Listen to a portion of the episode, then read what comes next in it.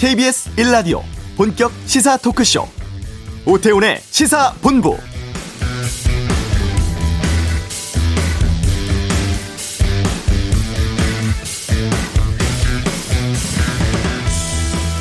오늘 0시 기준 신규 확진자는 840명입니다.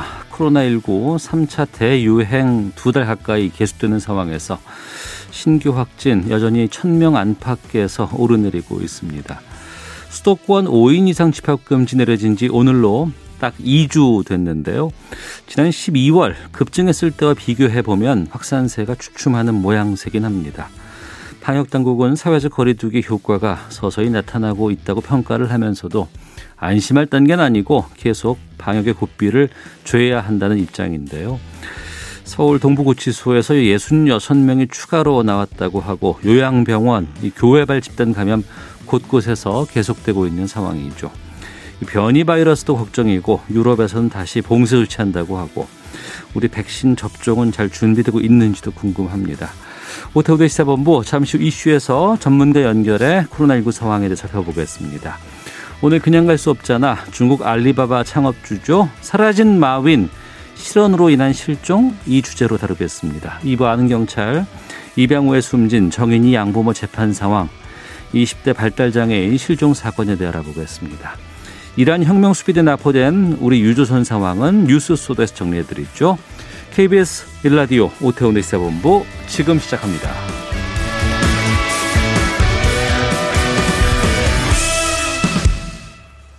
네.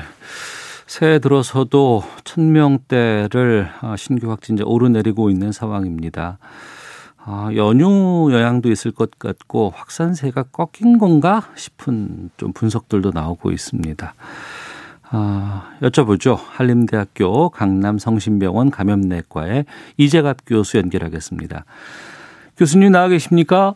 아, 예, 안녕하세요. 예, 새해 복 많이 받으시고요. 아, 예, 복 많이 받으십시오. 지난 한 해 참 고생 많으셨던 분 중에 한 분인데, 지난해 돌아보면 어떤 느낌 드세요? 어, 그냥 무슨 영화 같은 삶을 우리 국민 모두가 산 게 아닌가 생각이 사실 들고요. 예.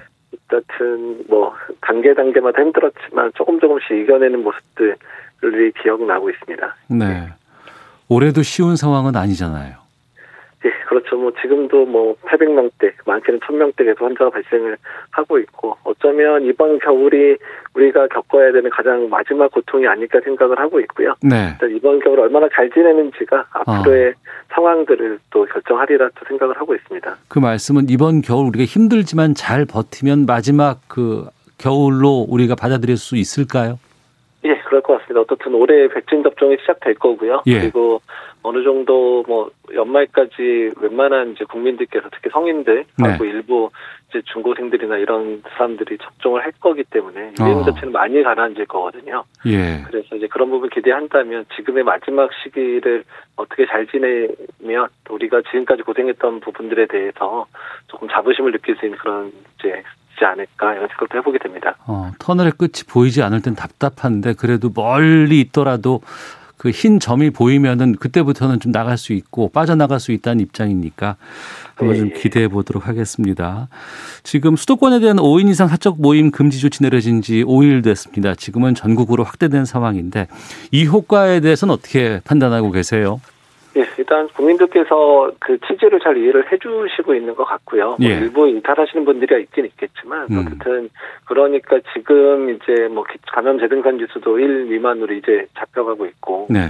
또 확진자 수도 이제 일주일 평균 확진자 계속 늘어나고 있었거든요. 근데 네. 최근 들어 처음으로 이제 감소 양상을 보이기 시작을 한 걸 봐서는 네. 일단은 조금 이제 효과가 나타나는 게 아닌가 생각은 좀 듭니다. 다만 좀 더딘기는 한 거죠. 어. 그러니까 제대로 됐으면 좀 더 빨리 줄었으면 좋았을 거라는 생각도 있지만 어떻든 간에 정점을 찍고 서서히 감소하는 곡선을 보이고 있는 게 아닌가.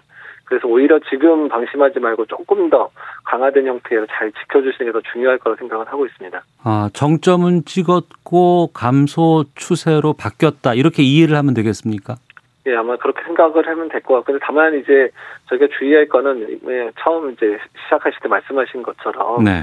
그러니까 뭐 구치소와 같은 곳 또는 음. 이제 뭐 교회라든지 또는 뭐 이제 이제 여기저기 요양병원, 요양원 이런 데서 한번 대형 발생이 되면 언제든 천 명을 넘을 수 있거든요. 네, 네.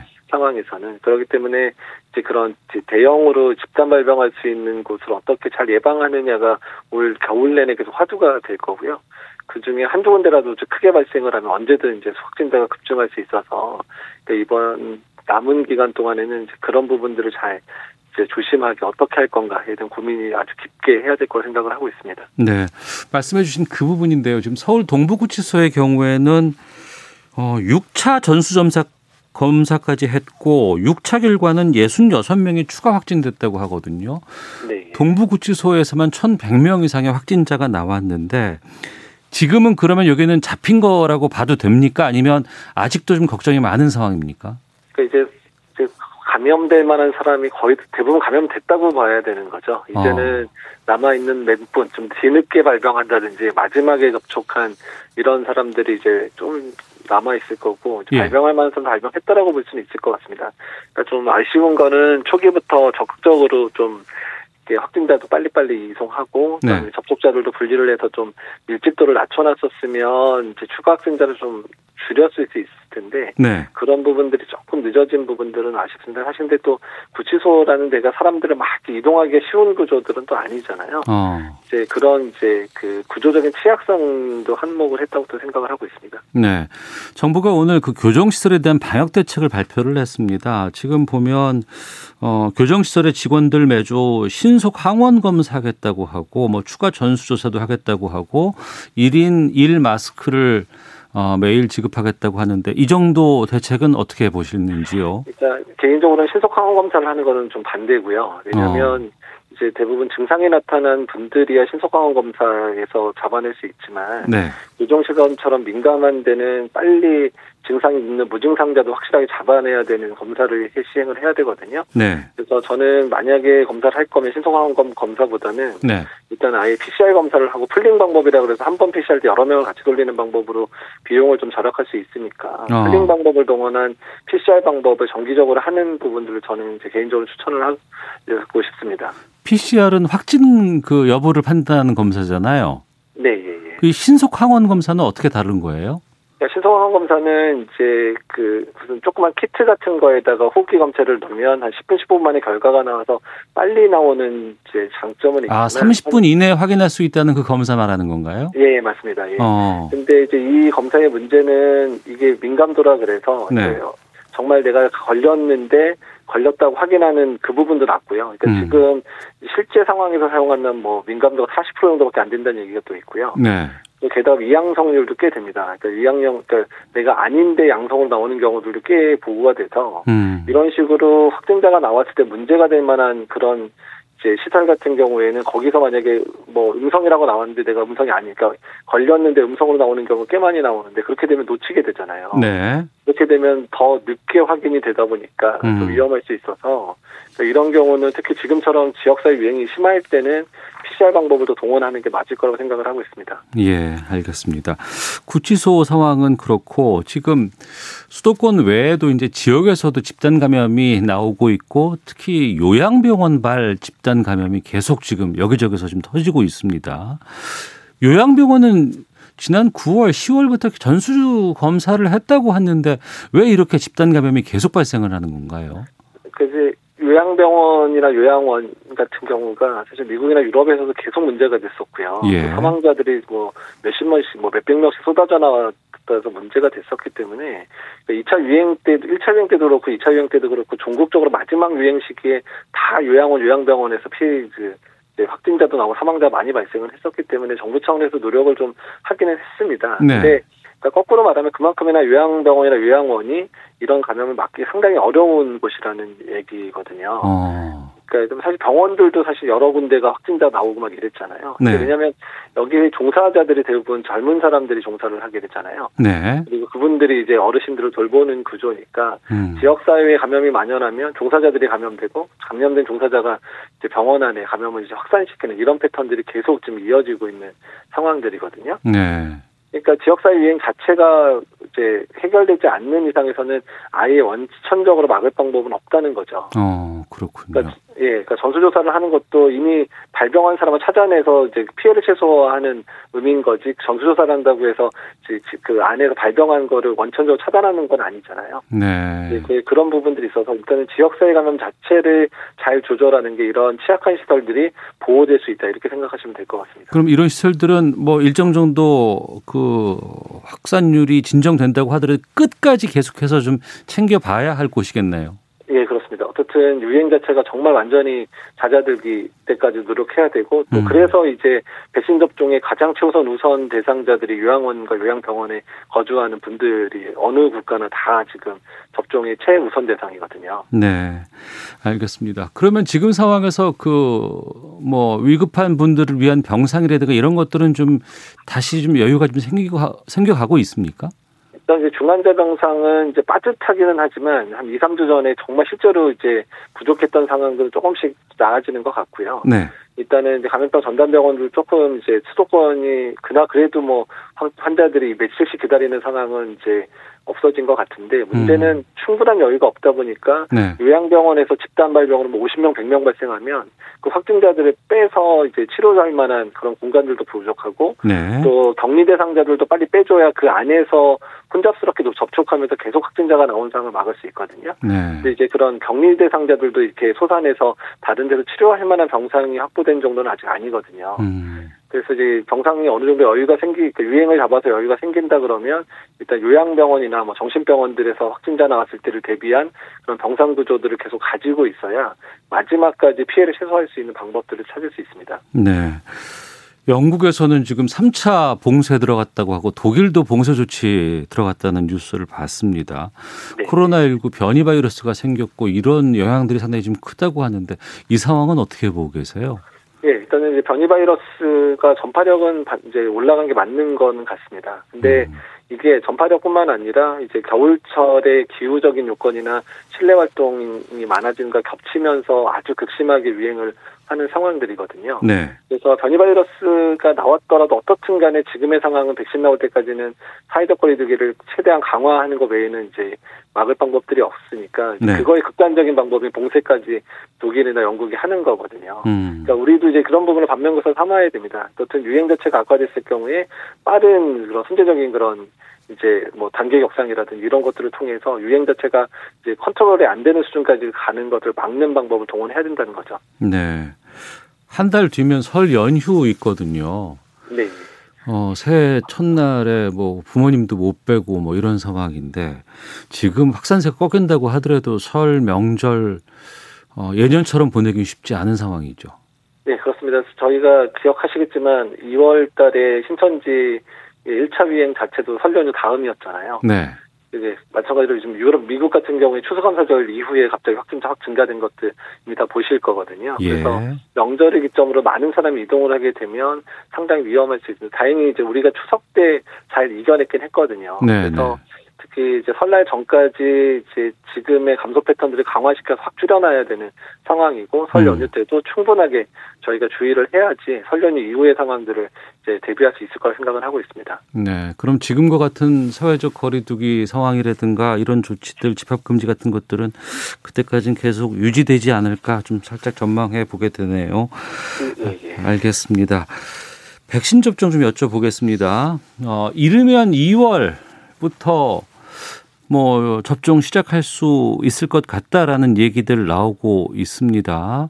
네. 하지만 이번에 뭐 백신 들어오는 뭐 회사도 상당히 다양하고 그 회사별로 여러 가지 유통 단계라든가 과정 같은 것들도 다 상이한 상황인데 이 일정은 어떻게 준비를 해야 한다고 보세요?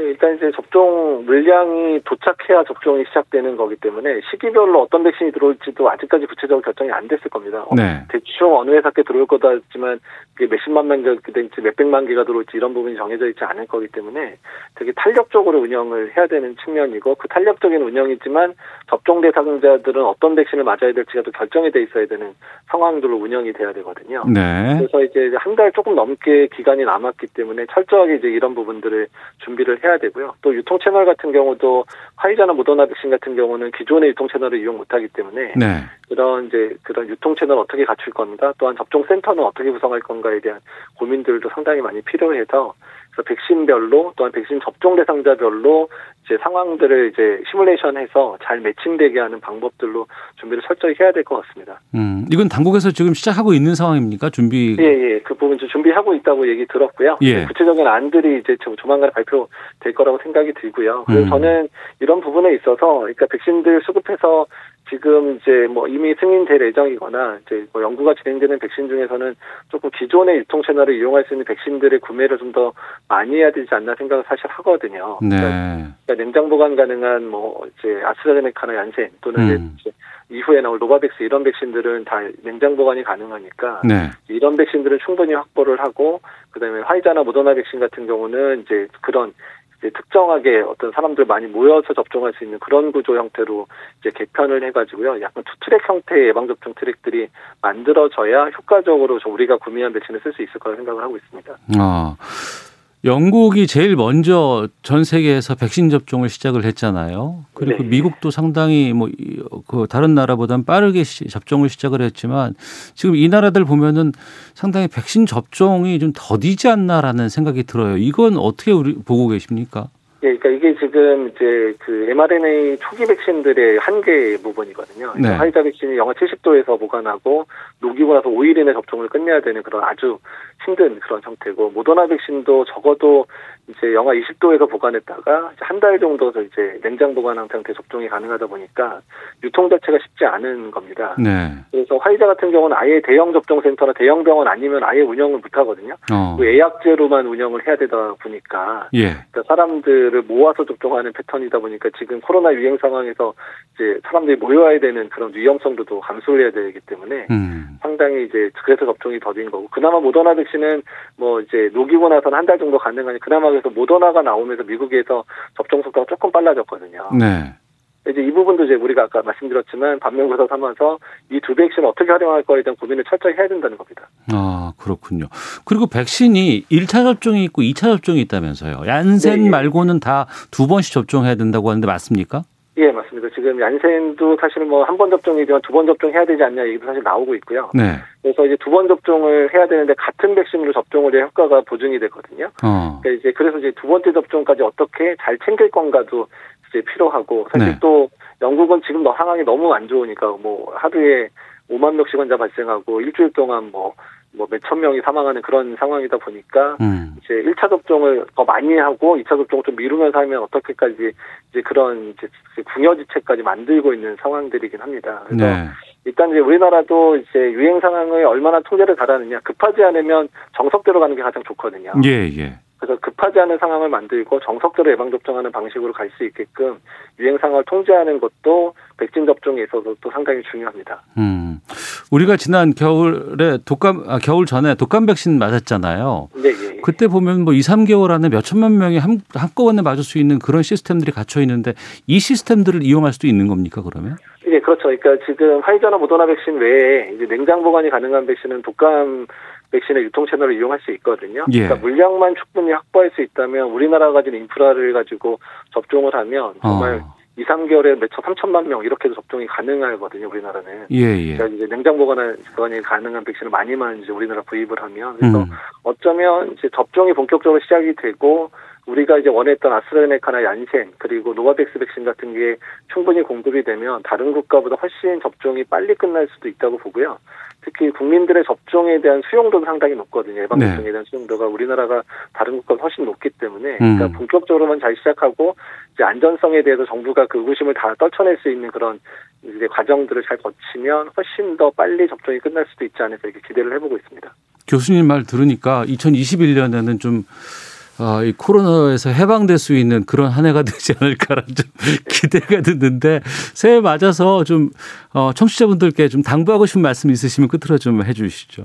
예, 일단 이제 백신 접종이 시작되더라도 물량 문제나 이런 것 때문에 상당 기간 이제 접종이 이루어질 수밖에 없게 되거든요. 네. 그렇기 때문에 백신이 들어왔다고 해서 우리가 완전히 자유로워지진 않습니다. 그래서 일단 개인적인 그런 위생 수칙들 계속 마스크 사용과 손위생 계속 잘 지켜주셔야 되고요. 그런 네. 거는 내년 봄까지 잘 지켜주셔야 되기 때문에 지겹더라도 음. 끝까지 노력을 해주셨으면 좋겠습니다. 알겠습니다. 지겹더라도 끝까지 해야 되겠습니다. 한림대학교 강남성심병원 감염내과의 이재갑 교수와 함께했습니다. 말씀 고맙습니다. 네, 감사합니다. 네, 이 시각 교통 상황 살펴보고 헤드라인 뉴스 듣고 돌아오겠습니다. 교통정보센터 이승미 리포터입니다. 네, 이 시각 교통 상황입니다. 영동고속도로 강릉 방향으로 양지 터널 안 1차로에서 화물차 관련 추돌 사고가 발생했습니다. 용인 휴게소부터 3km 구간 이동이 어려워졌고요. 수도권 제일순환고속도로 판교에서 구리 방향으로 강일라들목에서도 조금 전 사고가 났는데요. 5차로 막고 처리 작업 중이고요. 1km 구간 정체입니다. 일산에서 판교 방향은 서운분기점에서 송내 쪽으로 밀리고 있습니다. 반대 일산 방향 소래터널에서 장수까지 막히고 막히고 있고요. 경부고속도로 부산 방향으로 오산 부근 2km 구간 사고 났던 여파로 막힙니다. 이후 남이분기점 부근 1차로에서는 긴급 도로 보수 작업을 하고 있습니다. 차로 변경에 유의하셔야겠고요. 인천 9월 남로에 통제 구간이 있습니다. 길병원 암센터에서 대우제 사거리 방향으로 진행 방향 전차로 막고 상수도 복구 작업을 하고 있어서 미리 우회하셔야겠습니다. KBS 교통정보센터였습니다.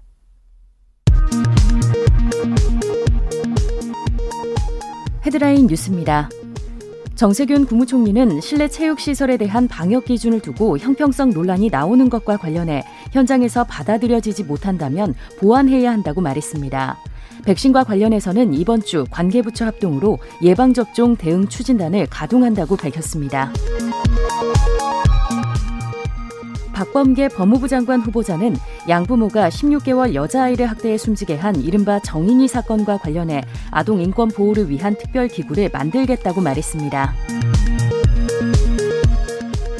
강원도 양양에서 아프리카 돼지열병 ASF가 처음 발견돼 방역 당국이 대책 마련에 나섰습니다. 농림축산식품부는 코로나19로 인한 농축산물 내수 위축을 극복하고 소비자 장바구니 부담을 덜기 위한 전국적인 농축산물 할인 행사를 설 명절 대목에 맞춰 이달 28일부터 시작한다고 밝혔습니다. 지금까지 라디오 정보센터 조진주였습니다.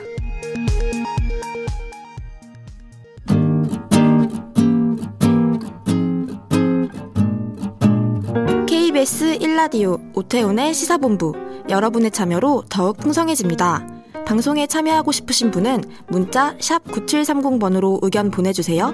짧은 문자는 50원, 긴 문자는 100원의 정보 이용료가 붙습니다.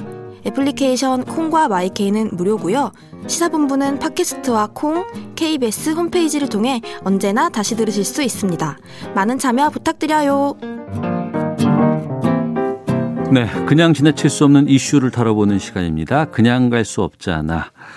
이종근 시사평론가와 함께하겠습니다. 오늘 그냥 갈 수 없잖아 주, 제 제목은 사라진 마윈 실언으로 인한 실종 이렇게 정해봤는데요. 어서 오세요. 네, 안녕하십니까? 예. 새 연휴 때 네. 어, 마윈 하면 몇 년 전만 해도 알리바바 창업주고 네네. 그리고 신화적인 인물이고 그렇죠. 우리나라에도 기업과 관련해서 성공 신화에서 강의도 많이 했었어요. 어, 그렇습니다. 많이 조언도 했고요. 예. 예.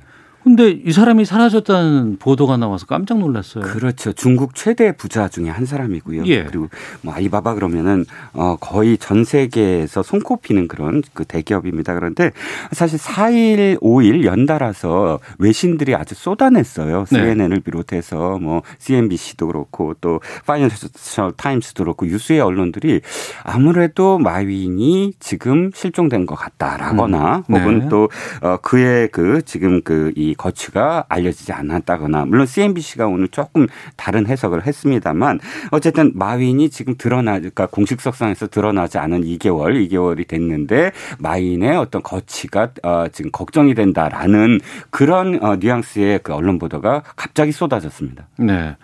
뭐 연말 때 뭐 여행 다닐 수도 아 여행은 못 가겠구나 지금 코로나 때문에 아, 뭐 그냥 휴가 갈 수도 있다고는 하지만 2개월이나 됐다는 게 좀 걱정이고 네. 뭐 어떤 계기나 문제가 있던 상황 이후기 때문에 이런 추측이 나오지 않을까 싶은데 그렇습니다 말씀하셨듯이 그냥 여행을 갔다거나 이렇게 짐작이 안 가는 게 예. 워낙 그 대기업의 그런 총수이기 때문에 스케줄이 많은데 그 스케줄이 연달아서 지금 취소가 되고 있다는 음. 점 더군다나 자신이 지금 그 출연하는 어떤 프로그램이 하나 있어요. 예. 뭐그 비즈니스 관련해서 심사를 하고 오디션처럼 뭐 기업 경영과 관련된 그런 심사 위원으로 참석하는 프로그램에 어. 결정적인 순간에 난 거예요. 안 나왔어요. 예, 안 나왔어요. 그래서 이제 아 2개월 정도의 어떤 음. 상황을 지켜보다가 언론들이 그 프로그램도 사실 하나 이유가 됐어요. 언론들이 동시에 이야기되는 게. 네. 근데 말씀하셨듯이 마지막으로 공개적으로 언론에 나왔던 게 지난 10월 24일 상하이에서 열린 와이탄 금융 서밋이라는 곳에서 연설을 하는 장면입니다. 연설. 네, 그런데 그 연설에서 예. 저 어, 굉장히 조금 뭐랄까요 중국 정부나 금융당국에 쓴소리를 좀 쏟아냈거든요. 어. 지금까지 마윈이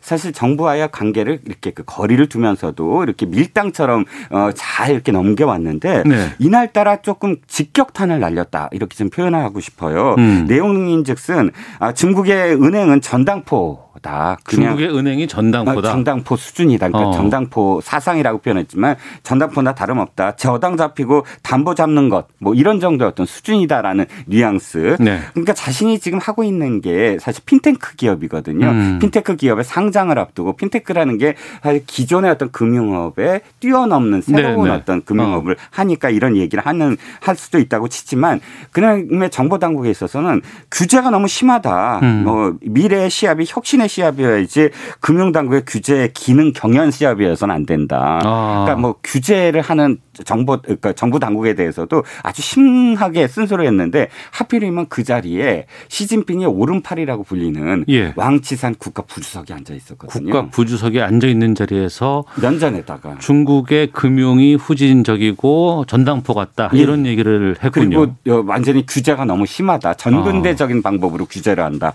그러니까 이제 뭐 앞서 핀테크라고 얘기하셨지만 뭐 가상화폐라든가 요즘에는 전통적인 금융시장을 뛰어넘는 다양한 산업들이나 정책들이나 기술들이 많이 나오고 있잖아요. 그렇죠. 우리나라도 핀테크가 네. 관련해서 규제를 어떻게 풀어야 되느냐 음. 몇년 동안 수건의 어떤 과정이 있었죠. 음.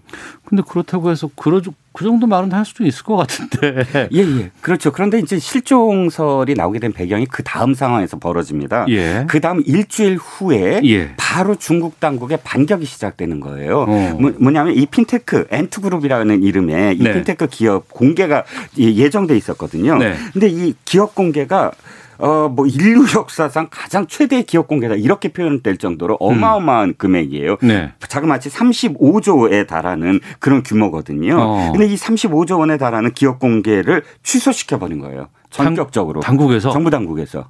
어? 그게 가능해요? 안 된다고? 아, 중국이니까요.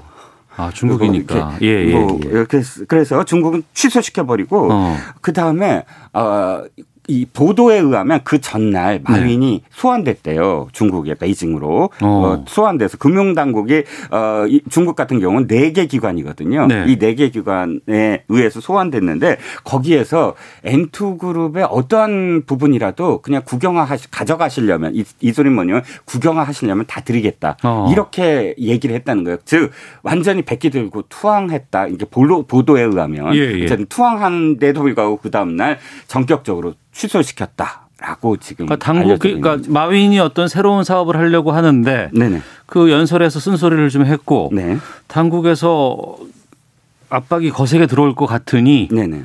본인은 어 이 기업 국영 기업으로 해도 좋으니 일부 부, 일부 네. 원하시는 부분을 국영으로 드리겠다. 대신 앤트 그룹을 살려달라. 앤트그룹의 기업 공개를 저지하지 말아달라. 이런 뉘앙스였을 거예요. 그리고 나서 또 사라진 거 아니에요? 그렇죠. 그러면 단순히 그게 연설 때문은 아니었을 것 같다는 생각이 들기도 하거든요. 네, 나중에 또 말씀을 드릴 기회가 있겠지만 사실 지금 발언 때문에 그렇게 됐다라고 직접적으로 하기에는 중국 당국의 그간의 어떤 2년 동안의 움직임을 보면 아 이게 어느 정도 중국 당국이 좀 계획된 게 아니냐 이런 음. 어떤 뉘앙스도 있는데 네. 어쨌든 이 발언 때문이 아니라고 이야기하는 측면이 있어요. 왜냐하면 너무 무리했다 앤트그룹이 음. 즉 서브프라임 모기지처럼 네. 너무 무리한 대출을 했기 때문에 음. 어, 대, 이 중국 정부에서는 이렇게 그냥 놔뒀다가는 금융 이 위험, 위기, 어. 리스크가 올지도 모른다. 예. 그렇기 때문에 제재를 해야 되는데 여기에 발언이 하나의 어떤 계기가 됐을 뿐이지 음. 엔투그룹의 무리한 어떤 그런 이 사업 확장이 상당히 이 중국 당국으로서 어 계속 견제를 할 수밖에 없었다는 시각도 있습니다. 예. 10분 그런 시각을 이해한다고 하더라도 네네. 이게 그 뭐 대충 유명한 사람이어야죠. 아, 그렇죠. 대충 또 그리고 큰 그룹도 아니고 엄청나게 큰 어, 기업인데 네. 그냥 갑자기 어떤 절차 없이 네. 수개월째 안 보인다는 거는 아무리 중국이라지만 이거 좀 납득이 안 되거든요. 그렇습니다. 그런데 이게 실종 소리가 한 한꺼번에 나오게 된 어떤 동기가 워낙에 사례가 많기 때문이거든요. 이전에 사례가 있었다. 그렇죠. 그러니까 어. 어, 중국은 개방을 했는데 개방이라는 건 뭐냐면 개혁 개방을 한 이후에 이 민간 그 대기업들이 많이 늘어나잖아요. 네. 그럼 민간 대기업이 늘어나게끔 굉장히 북돋아 주는데 어. 느 상황에서 굉장히 그 집중이 됐다 그러면 바로 견제가 들어갔다라는 게 속설입니다. 그간의 관행을 보면 예. 그래서 실종설에 휘말린 그런 재벌 어, 총수들이 많아요. 음. 보면 제발 런츠창이라는 사람은 지난해 3월에 코로나19에 대한 어, 시진핑의 대응을 비판하는 글을 올렸다가 자취를 감췄었어요 한때. 그 다음에 수개월 후에 딱 나타났는데 네. 어, 나타난 순간 부패와 뇌물수수 혐의로 18년을 선고받아. 어. 그냥 감옥에 있는 상태로 예. 다시 공개가 됐고요. 예. 뭐 왕젠 회장이라고 항공그룹 회장인데 예. 지난 7월에 프랑스에 갔다가 추락사를 했는데 네. 이 추락사도 굉장히 의문의 추락사라고 지금까지 아직 미스터리로 남아 있고요. 예. 아예 지금까지 등, 어, 사라진 다음에 등장을 안 하는 사람도 있습니다. 밍텐그룹 창업자 샤오젠하 회장인데요. 네. 2017년 1월 27일에 홍콩에서 중국 공안으로 추정되는 정체불명의 남자들에 의해서 중국으로 송환된 이후에 아직까지도 공식 석상의 모습을 드러내지 않고 있습니다. 어, 이런 사례가 있었기 때문에. 아, 그렇죠. 그런 다양한 추측이라든가 뭐 여러 가지 얘기들이 나올 수밖에 없겠군요. 네, 그렇습니다. 그런데 이제 아까 말씀드린 이것이 단순히 발언 때문이 아니다라고 지금 추정하는 근거 중에 하나가 2018년입니다. 네. 어, 거원구이라는 부동산 재벌이 음. 어, 중국 당국의 어떤 압박이 오자 미국으로 망명을 했어요. 네. 네, 망명을 한 이후에 그러니까 2017년에 제가 이 망명을 한 걸로 기억을 하는데 어찌됐든 이 사람이 어 2년 전, 그러니까 3년 전 2018년에 이런 얘기를 해요. 지금 분명히 마윈 회장이나 혹은 텐센트도 굉장히 큰 그룹이거든요. 중국 네. 대기업. 텐센트의 마하통 회장이 이미 중국 정부의 표적이 됐다. 음. 그래서 중국을 빨리 떠나지 않으면 부패 혐의로 체포되거나 기이한 죽음을 맞을 것이다. 음. 라고 이 3년 전에 경고를 했거든요. 예. 그런데 이 실종과 맞물려서 이 지금 경고가 다시 수면 위로 부상되고 있는 그런 상황입니다. 그리고 이 그 앞서 말씀하셨던 국가부주석 왕치산과 이 마윈 회장이 상당히 뭐 긴장 관계였다면서요? 아, 네 그렇습니다. 아, 일단 왕치산이 지금 굉장히 그이 오른팔로 실력자라고 부각이 되면서 판빙빙 실종 기억하시죠? 예, 예. 판빙빙의 한때 그 실종도 왕치산의 작품 왕치산이 그렇게 했다라는 설이 돕니다. 어. 근데 이제 왕치산이 집권 초기부터 이 반부패 운동을 주도하면서 어이 알리바바가 부패했다 라고 음. 리스트에 한때 올렸었어요. 그리고 마, 지금 마윈이 달려가서 또 아 이게 아닙니다라고 또 이 상황을 호전시키고 2015년도에도 뭐 가짜 상품 유통 뭐 이런 것 때문에 어, 마, 마윈 회장의 그 이 상황을 백세에 올리기도 하고 그러니까 중국 정부가 계속 경고를 이렇게 날렸죠. 네. 그때마다 마윈은 사실은 아 굉장히 뭐 이렇게 그이 고개를 숙이고 음. 어 반부패 운동에 먼저 앞서서겠다라는 식으로 해서 어, 경고를 날리고 달려가서 어떤 뭐 그 이 상황을 호전시키고 이게 계속됐거든요. 그래서 네. 마윈이 이렇게 얘기를 합니다. 정부와 민간 기업의 관계를 사랑은 하되 결혼은 안 된다. 결혼하면 안 된다. 그런데 지금 댓글은 사랑만 하고 결혼을 하지 않은 대가가 이번에 톡톡이 치러지는 게 아니냐라는 음. 댓글이 이어지고 있습니다. 마윈 뭐 지금 어떤 상황인지 어떤 상태인지 또 앞으로 파장은 어떻게 보세요? 근데 아까도 말씀드렸죠. 아예 돌아오지 않는 분도 사람도 있지만 그러나 음. 대부분 한 2, 3개월 후에 나타나서 어떠어떠한 혐의로 사실 내가 죄를 졌으므로 벌금을 얼마 내겠다. 판빙빙이 그 상황이었어요. 네. 실종된 다음에 1,400억 원의 벌금을 나타나서 벌금을 납부를 했습니다. 네. 아마도 어 그 마윈은 그런 상태가 아니냐. CNBC도 보도를 했지만 지금 뭐 항저우에 있는 게 아니냐라고 CNBC는 보도했지만 어찌됐든 그런 상태가 아니겠느냐. 음. 뭐 이런 추측이 나옵니다. 하지만 뭐 아까 뭐 모 회장도 돌아오지 않고 있어서 아직은 무엇이 옳다라고 근거가 확실히 있는 건 아닌 것 같아요. 그런데 중요한 건 어쨌든 중국 당국이 이런 금융이라든지 이런 것들을 너무나 한 기업이 기업가가 집중하는 것 여기에 대해서 지금 두려워하고 있는 게 아니냐라는 네. 시각도 있습니다. 알겠습니다. 자 사라진 마윈 어, 실언으로 인한 실종 이 주제로 이정근 시사평론가 함께했습니다. 고맙습니다. 네 감사합니다. 잠시 후 2부 아는 경찰이 있습니다. 양부모 학대로 숨진 16개월 입양 아이죠. 정인이 사건에 대해서 어, 두 분과 함께 말씀 나눠보겠습니다. 뉴스 쏘다 이란 선박 나포에 대해 살펴보겠습니다. 입으로 가겠습니다.